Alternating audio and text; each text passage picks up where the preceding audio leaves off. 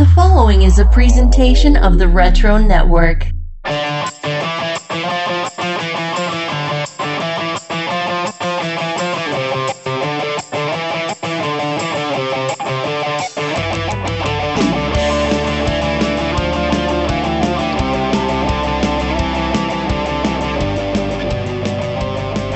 And welcome to episode 23 of The Wizard Files, the special interview series where we go behind the scenes with former staff members of Wizard Magazine. Joining us this time around is the former art director of the magazine who helped to shape the look of the Guide to Comics during her 16 year journey in the Wizard bullpen. A lady that survived the geek frat house in Congers, New York, who is long overdue to appear on the show. We're excited to welcome Arlene So. How you doing? I am well. Thank you for having me. Yeah, it really is our pleasure. So, according to your profile as one of the damned from the magazine in July of 1999, you stated that you once dressed as Harley Quinn for Halloween and another Wizard office party photo where you showed up as Donna Troy Wonder Girl as part of a group of Teen Titans that included, you know, Brian Cunningham and Mike Fazolo and Pat McCallum and others. So, you know, I don't know if you considered yourself a cosplayer or if it was just for the work functions, but what is maybe your favorite wizard costume party memory? Well, yeah, we, I did Donna Troy because the people who lived in the house where the party was all lived together. Pat, Brian, Andrew, Mike. So they decided to do it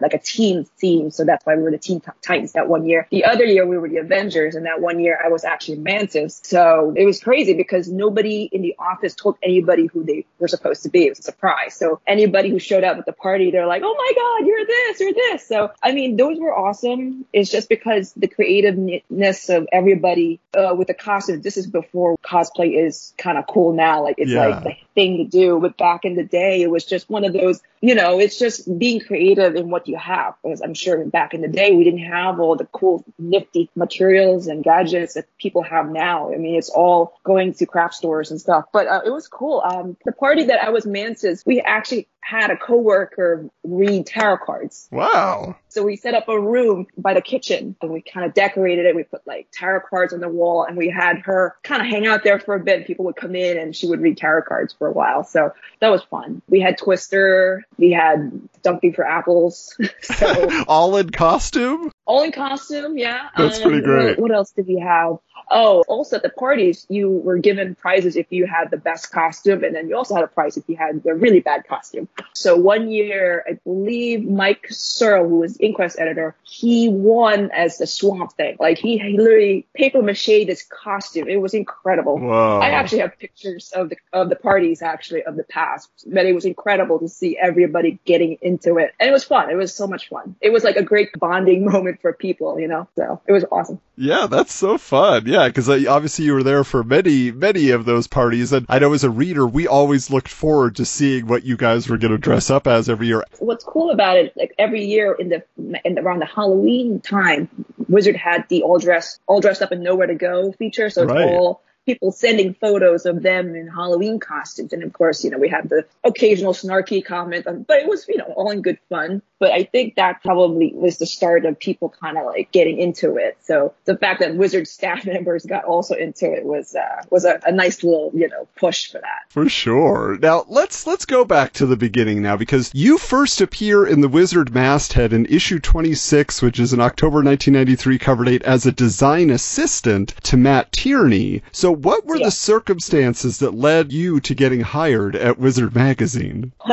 I just graduated college and literally on my graduation, my professor, he came up to me. He goes, there's these two numbers, call them and go in for an interview. So one of them happened to be UPS. The other one was Wizard. I had never heard of Wizard in my life. Never. So I called UPS first because I, I've, I've heard of them, but nobody answered. And then I called Wizard and I believe the contact info was Mike Zinzer, who was, he was the operations manager at the time. And I, I got an interview. I went in. This is when Wizard was still in the Chestnut Ridge office. So it was a smaller office. And I remember they had the Wizard, the Guide to Comics banner on their door, which is a glass door. It was Mhm. right there. And the first thought I remember in my head, because I saw, you know, the Guide to Comics, I remember like, I can't draw comics. I am so screwed. That's the first thought I had in my, because I had no idea. So I go in, I got interviewed, and I remember he actually asked me to recreate an ad that they had sit on my desk and then recreate this ad using Quark. And I'm like, okay. So I try, try the best I can. I didn't finish it, obviously. But he's like, okay, okay, okay. When can you start? I'm like, ah, I have to give a week's notice my old job. Okay, we'll see you after Memorial Day weekend. And that was like June 1st, 1993. And that's how I got the job. It was the weirdest thing. Yeah, that that really is. They answered the phone. Yes, UPS did not, and Wizard did. Yes, it was weird. so now this is something interesting. You know, you said you can't draw comics. You mentioned in the magazine at one point as well in one of your profiles that you didn't really read comics. So we're going to assume they weren't a part of your childhood. Is that correct? It wasn't as extensive as a lot of staff members. I mean, I I had cousins who had like you know the Archies. Uh, my brother had those paperbacks with Spy versus Spy. Sure, yeah. We had a like a lot of robot manga books and stuff like that, but no, not really. No, not a lot of comics. now. Okay, because you grew up in the Philippines, right? So were there a lot of American comics around? I remember my cousin had like the Batman comics, but they're not, you know how like nowadays you put them in boxes and they're nice and cardboarded right. and stuff. This was just like literally strewn in a cabinet with pages torn and it was like newspaper to them, you know? I just remember one specific one. It was a Batman comic. So I was like, oh, that looks pretty cool. But that's pretty much the extent of it. They weren't really into comics big time now. Now, obviously, for your long tenure at the magazine, they're all around you. So for, were there particular comics that you were introduced to while working at Wizard that got your attention? Do you feel like you became you know, a fan through exposure? For sure. I mean, I remember starting re- reading about like the X Men stuff, like the Chris Claremont and all the Do- Dave Cockrum stuff, just because they were like revered, I guess. So it was right there. You can. There, I remember in the, in the Chestnut Ridge office, it was so small that they had long boxes literally on the table next to where you work, so you could literally turn you know, rotate your chair and be like, oh, here's a comic. I can read this for like five minutes and stuff. I was there when like the X-Men was just like big. So I guess by osmosis, you're just kind of like dragged into that whole phenomenon. There's obviously, you know, the Valiant stuff. The image is not so much, but like the Valiant, I thought the Valiant stories were pretty good. Interesting. So, so you were, you were focused more on the stories maybe than, than a flashy visual despite your design background? Yeah, because some of them are just kind of like, it's 80% art and 20% text. So it's kind of like, okay, this looks kind of weird, but I think it's just a matter of like, you know, what you're more drawn into. I started reading Bone, Oh, Strangers in Paradise, Terry Moore. Mm-hmm. What else? Like, the, you know, like the weird, the weirder stuff. Y: The Last Man, you know, more non-traditional superhero stuff. So, but uh, I haven't read in a long, in a long time. So. Okay. So then what would you say w- when you were in the Chestnut Ridge office then, what were your main responsibilities in the early days? When I first started there, it was mostly production work, what you consider like a lot of scanning I was designing mostly like templated stuff. So a lot of columns and departments because I was still starting out. So it's just trying to get my feet wet in a way. There was the one big thing that they had me do, and I don't even know why they had me do this. It was, I think, an issue number 26 or something, maybe. I don't remember. It's a two page subscription ad. And they're like, and I remember because Doug was telling me, he's like, all right, you got to do this subscription ad. I'm like, how am I going to do, how am I going to do this? And it's a two page spread, which is a big deal. I mean, two pages and how am I going to make this work? It is my, you know, first job. And I'm like, and it's terrible. I mean, it's just awful for, you know, but they throw you you know, in the middle of everything. Oh, I remember also when I started, Sports Look was starting too. Right. So we were trying to get prices off of them. So they had us scan the price guide. And at that time, I'm sure you can do, currently do that with the scanners. You can scan, type, and it will some extrapolate and convert it to Word. So it'll extrapolate type from the scan that you did. And that's how they were able to kind of, instead of typing all, you know, one by one, you can get, actually do a shortcut and do that. So I, I did a lot of that too. So it's mostly production at that time. Yeah, interesting. Okay, so eventually you guys moved to the Congers office. What do you remember about that move? Were you excited about that or just to see the workspace expand? Like what what do you recall about that move? The office was huge. It was two floors with a huge warehouse. I remember we had to take our own computers. we didn't have a moving company. We literally had to take our own computers, put in our car and drive it to the office.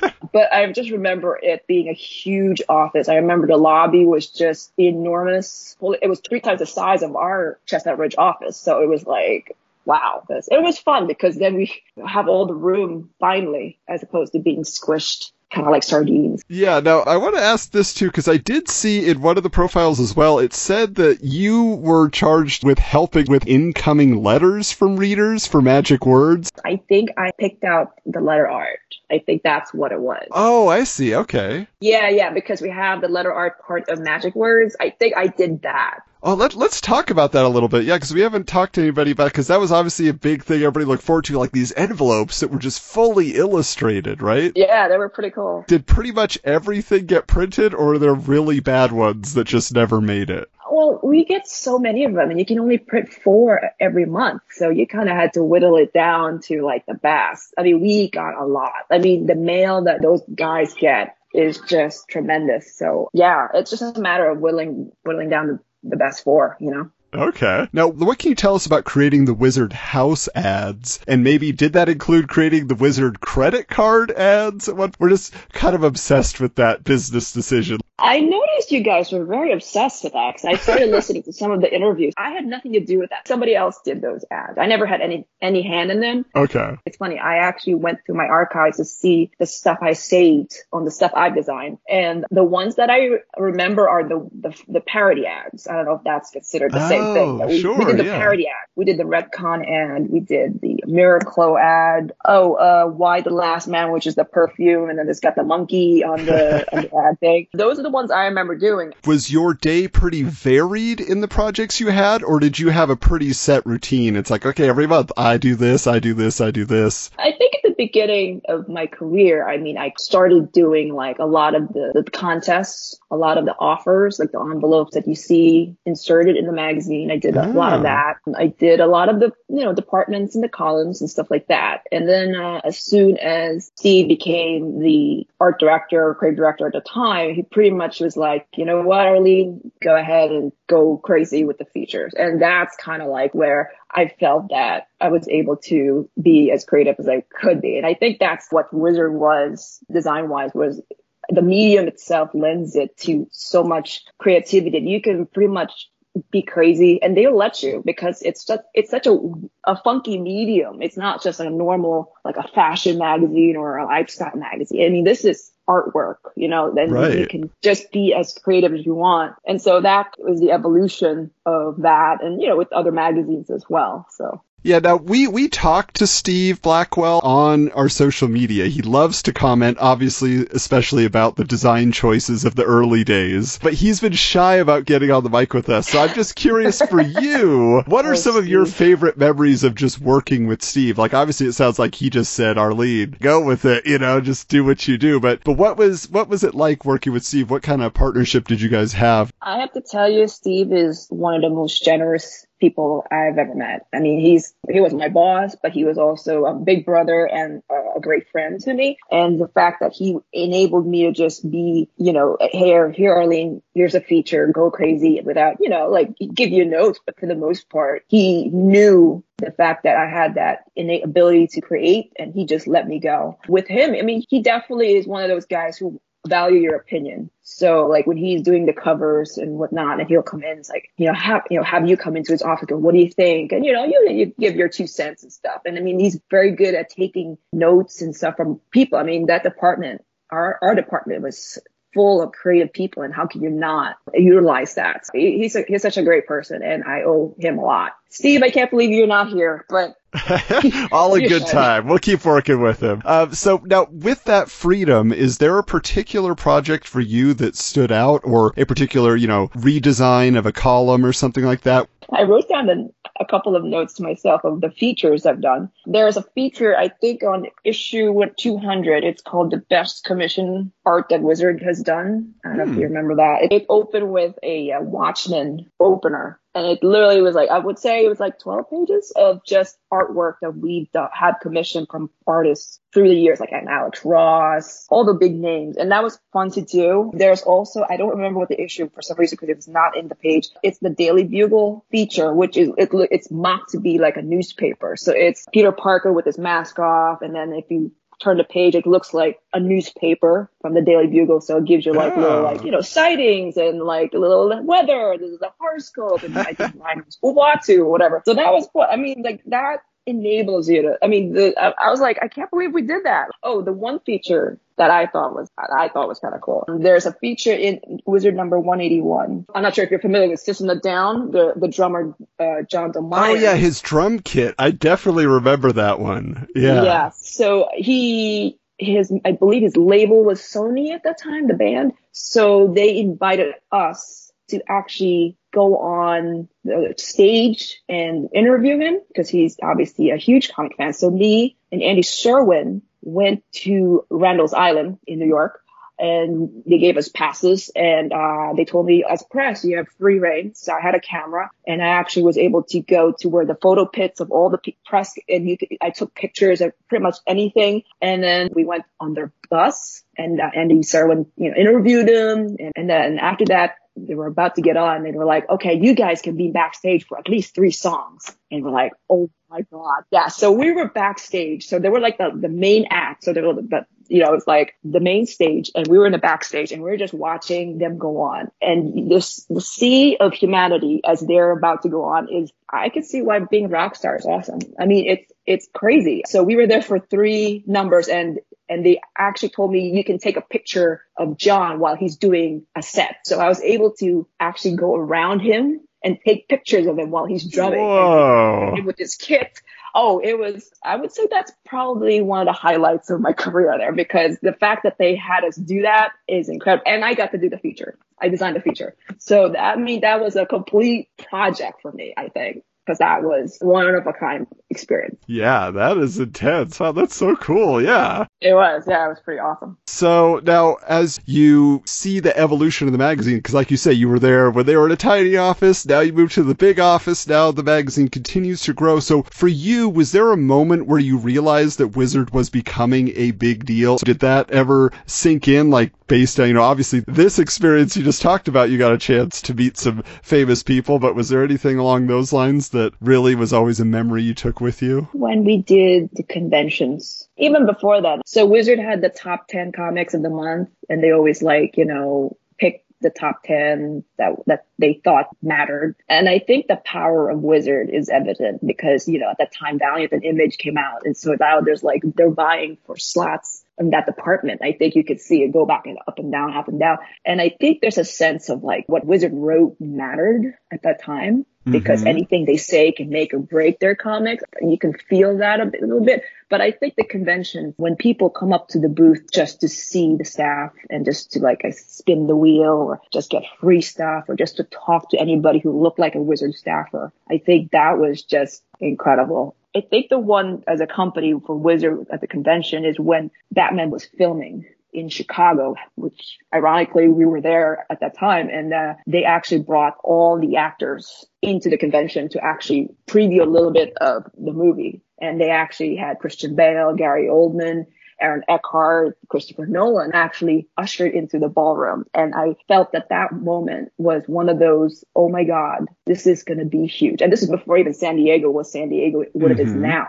I think that time was when it just exploded where, you know what, having a movie and having to come in a convention, that's when it made sense for the, for, for movie companies and just to promote their stuff. So yeah, I thought that, awesome. that was a big moment. Yeah. Now, what about uh, just in your day to day at the office? Obviously, you stayed there for so long. So, what was the best perk of working at Wizard in the 90s and beyond for you? I mean, you get to read a lot of comics. That's a good perk. Um, you get free, you get free stuff. You get the toys that have comics. So anything that Wizard puts out, you actually get it in your mailbox. So I think that's what was cool about it, you know? And how much of that did you end up keeping over the years? I sadly do not own any Wizard magazines anymore. I wow. do not have, yes, um, I don't, I think I might have like the hundred covers, hardcover, and then there's the how to draw. I don't actually have any of the halves at all. Oh well. Don't worry, we we have plenty of them over here. So you, you ever okay. need anything, you can ask us. okay, cool. Now let me ask this also. So as you know, the Shamus empire is expanding. What was your involvement with the other publications like ToyFare and Inquest and even In Power or Bean Power for short periods of time, like these spin-off magazines? Did they call you to do the design on those sometimes, or was it mainly handled by a separate department. Like the Bean Power type magazines. I don't remember being involved personally. I think that might have been sent out for freelancers, but definitely ToyFare and Inquest and anime, those I actually did some work on, like design features and columns and all that jazz. Yeah. Did you have any more interest? Did you feel in like the action figure side or the gaming side or the you know the anime side? You know, with Inquest, it's such a niche part of that industry. I remember uh, Pat actually tried to teach us how to play magic and I just couldn't get it. Like I just, I, there was a group of us and I was like, I, I don't, I don't get it. I just can't get it. The one thing I remember after magic,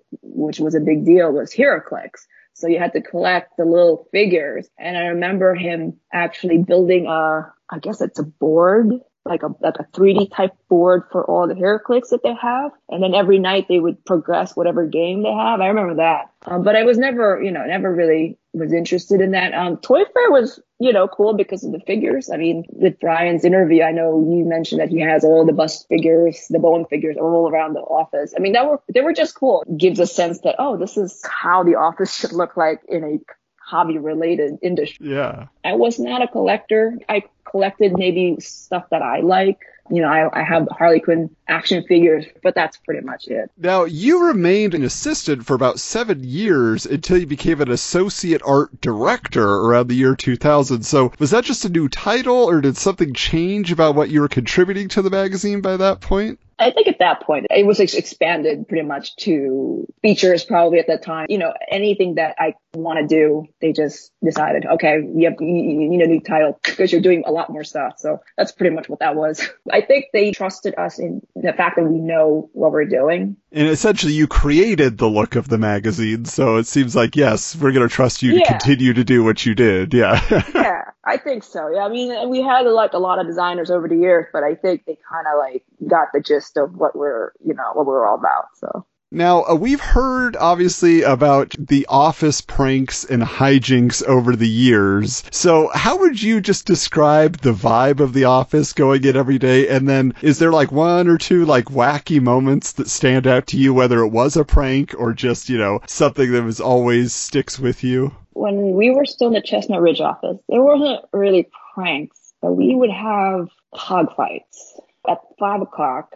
So we would have like the main bullpen and I guess we would take each side of the office and just throw pogs at each other. That's what we do after five o'clock. You know, a couple people got hurt, but whatever.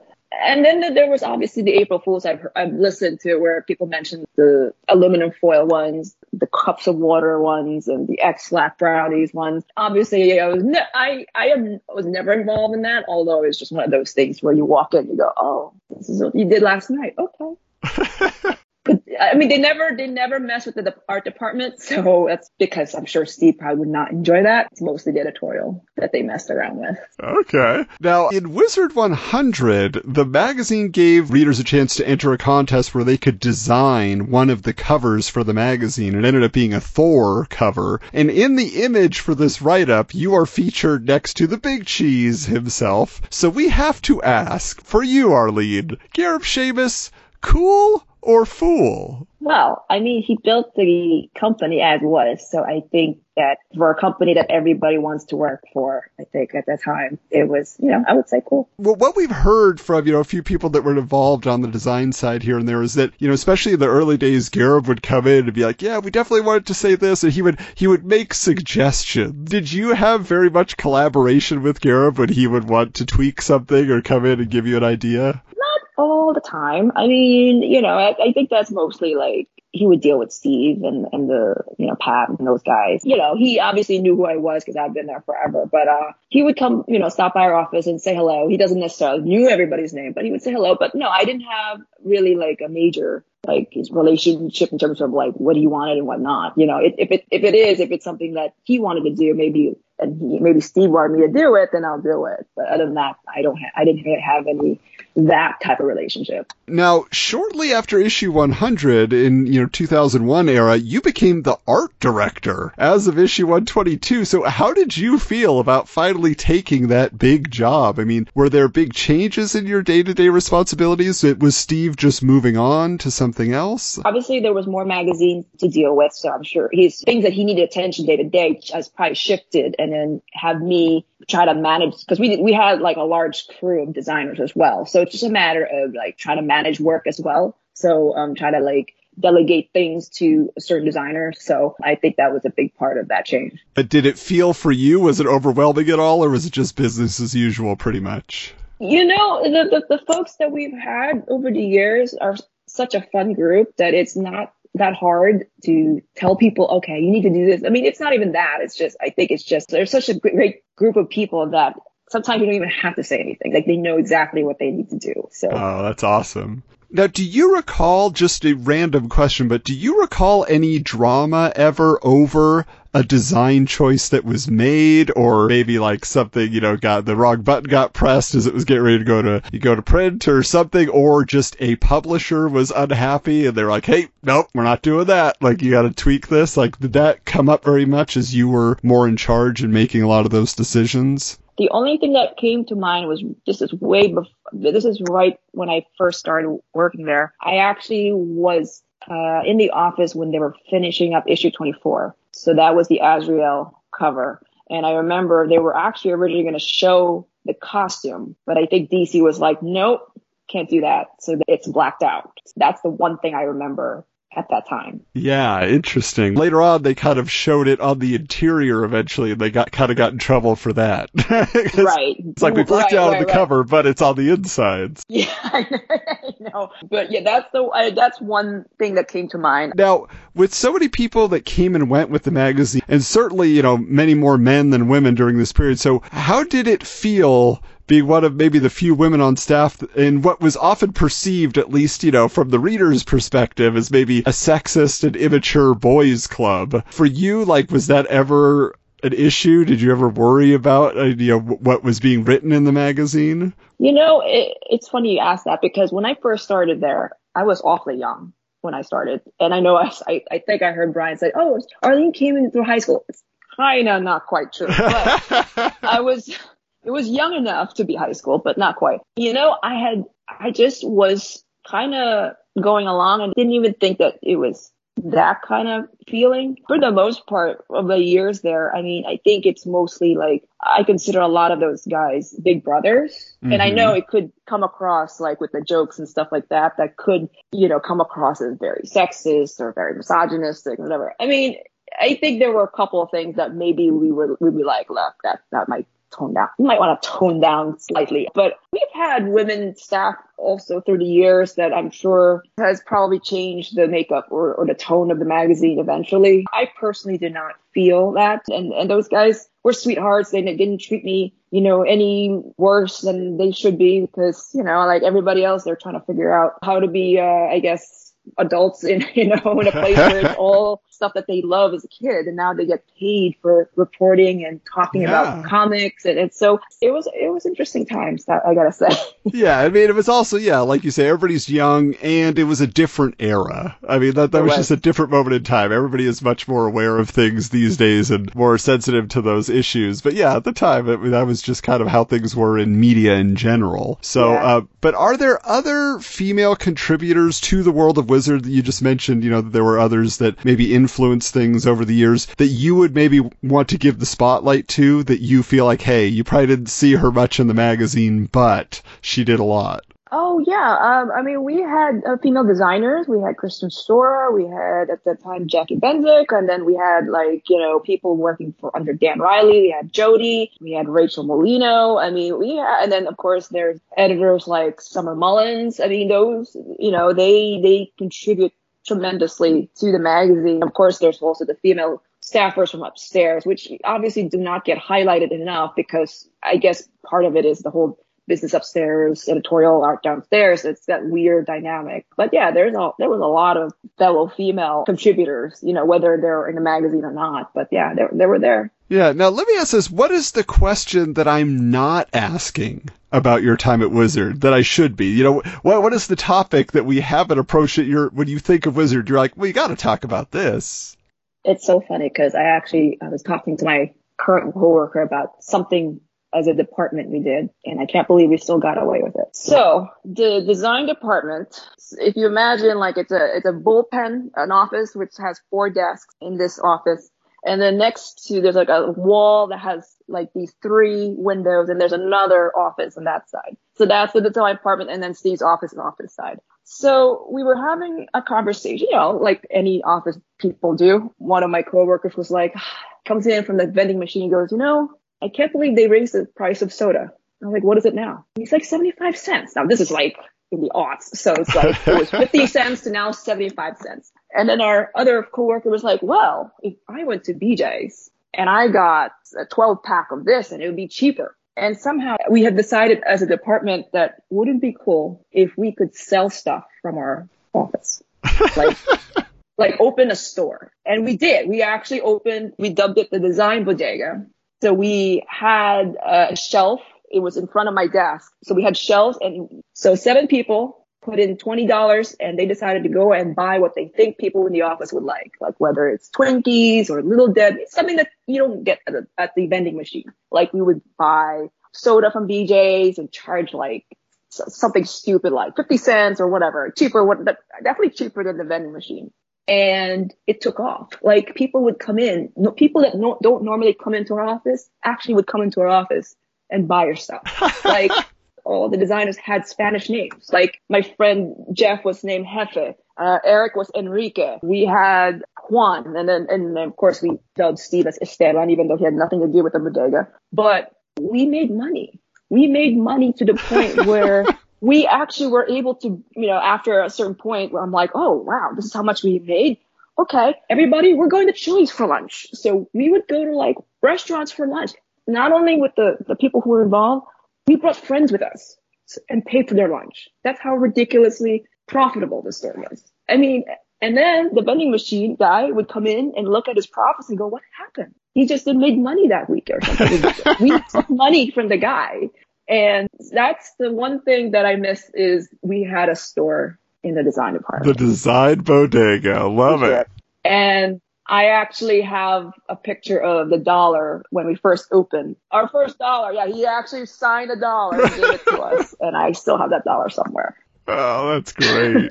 so said yes. So after issue 200, you became senior art director, and you know, so this is like 2008 era. So what was the office like at that point? Because I know, like uh, Brian kind of told us that that's the era that he was starting to get ushered out, and Pat and all of that. So as you had all these former coworkers that were now moving on, what what was the feeling in the office? It was uh, it was an interesting time. Um, we were trying to navigate despite losses. You know, we did what we can. I mean, we still had, you know, good people there, but I think certain things were being consolidated.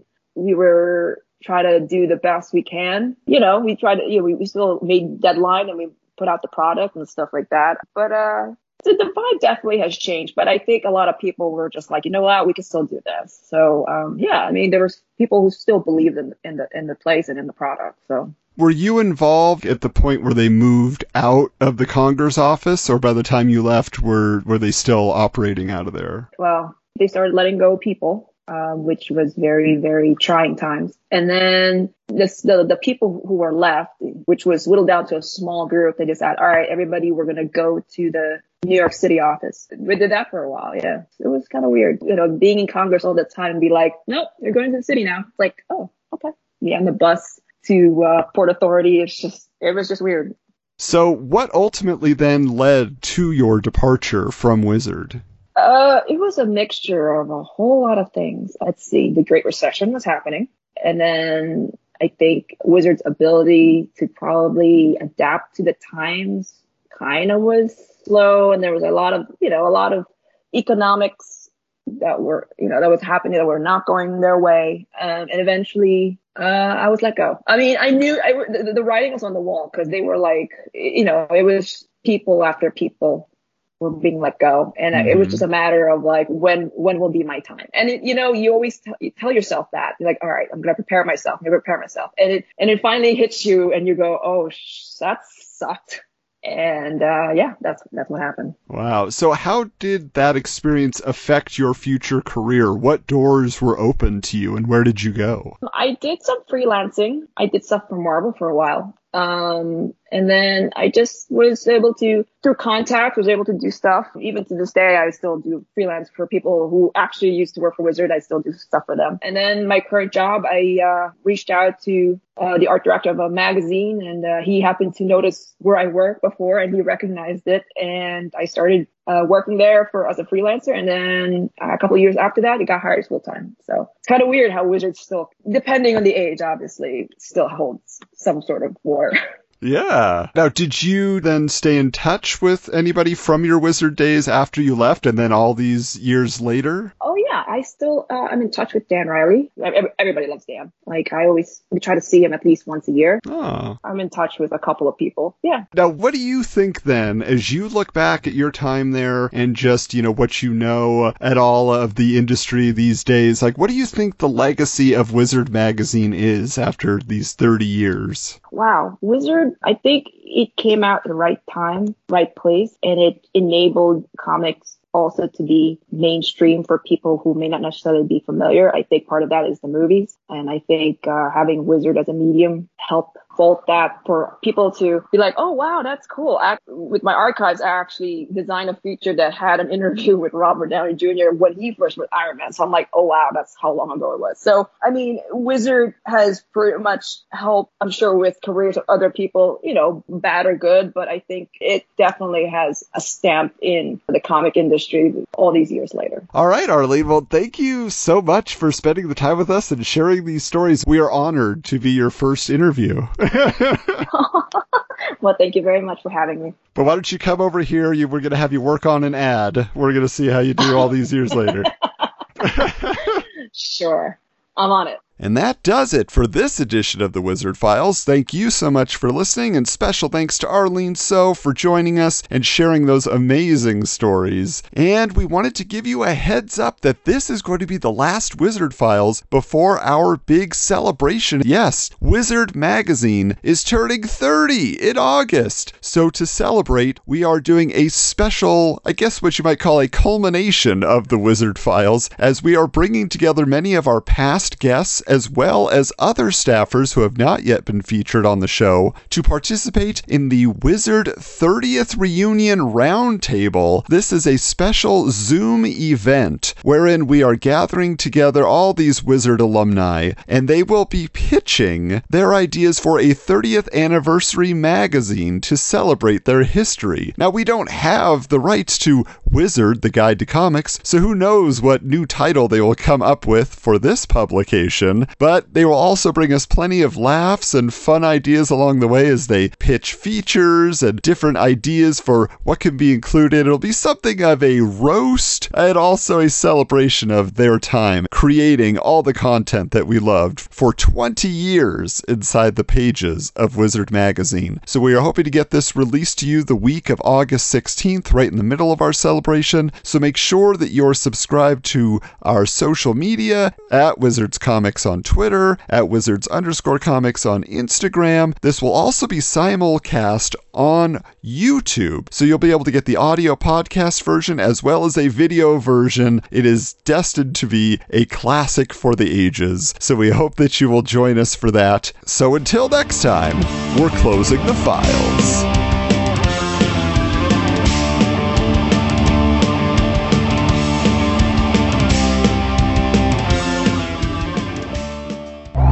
This has been a presentation of the Retro Network.